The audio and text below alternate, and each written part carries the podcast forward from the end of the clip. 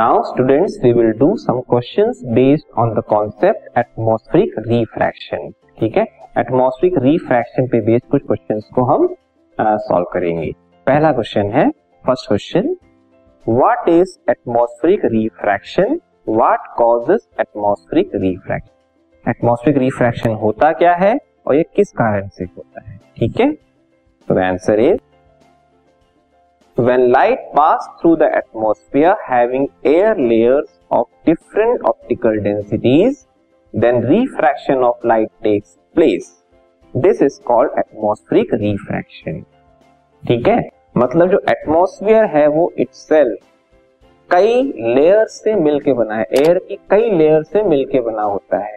और जब light in in layer से पास होती है तो उसका बेंडिंग होता है या रिफ्रैक्शन होता है। इस रिफ्रैक्शन को क्या बोलते हैं? एटमोस्फेरिक रिफ्रैक्शन बोलते हैं। ठीक है? अब थोड़ा उसको और एक्सप्लेन करते हैं। Our earth is covered by a layer of air called atmosphere मतलब एटमोस्फेयर है क्या? अर्थ के ऊपर जो एयर की लेयर है। ठीक है?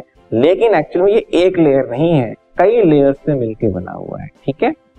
The atmosphere has different layers having different optical densities because some of the layers are cold whereas other layers are comparatively warm मतलब ये जो एटमोस्फेयर है कई डिफरेंट लेयर्स से मिलकर बना।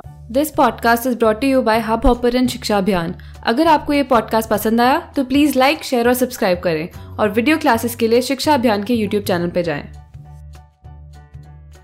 होता है और उन लेयर्स की डिफरेंट ऑप्टिकल डेंसिटी होती है।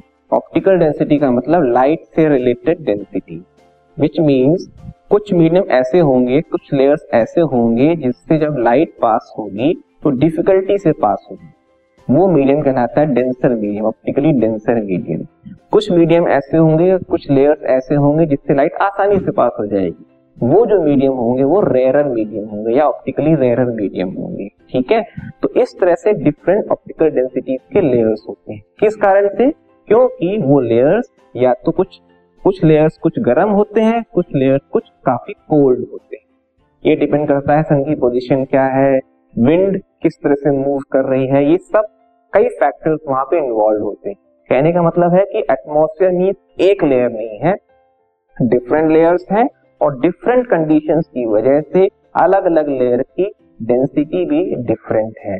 कुछ वार्मर है, कुछ कोल्डर है। ठीक है? इनमें जब लाइट ट्रेवल करेगी तो उसकी बेंडिंग लगातार होगी। उस बेंडिंग को बोलते हैं एटमोस्फेरिक रीफ ठीक है? वही जो मैंने एक्सप्लेन किया ये है।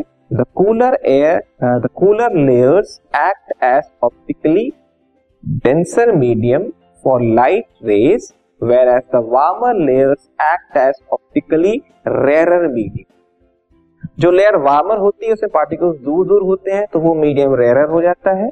जो मीडियम कोल्ड है, जो लेयर कोल्ड है उसमें पार्टिकल्स पास पास होते हैं तो वो मीडियम डेंसर हो जाता है, ठीक है? So when light travels from one layer of air to another layer it bend एक ट्रांसपेरेंट लेयर से दूसरे ट्रांसपेरेंट लेयर में जब लाइट ट्रेवल करेगी तो वो बेंड होती है। इस रिफ्रैक्शन को बोलते हैं एटमोस्फेरिक रिफ्रैक्शन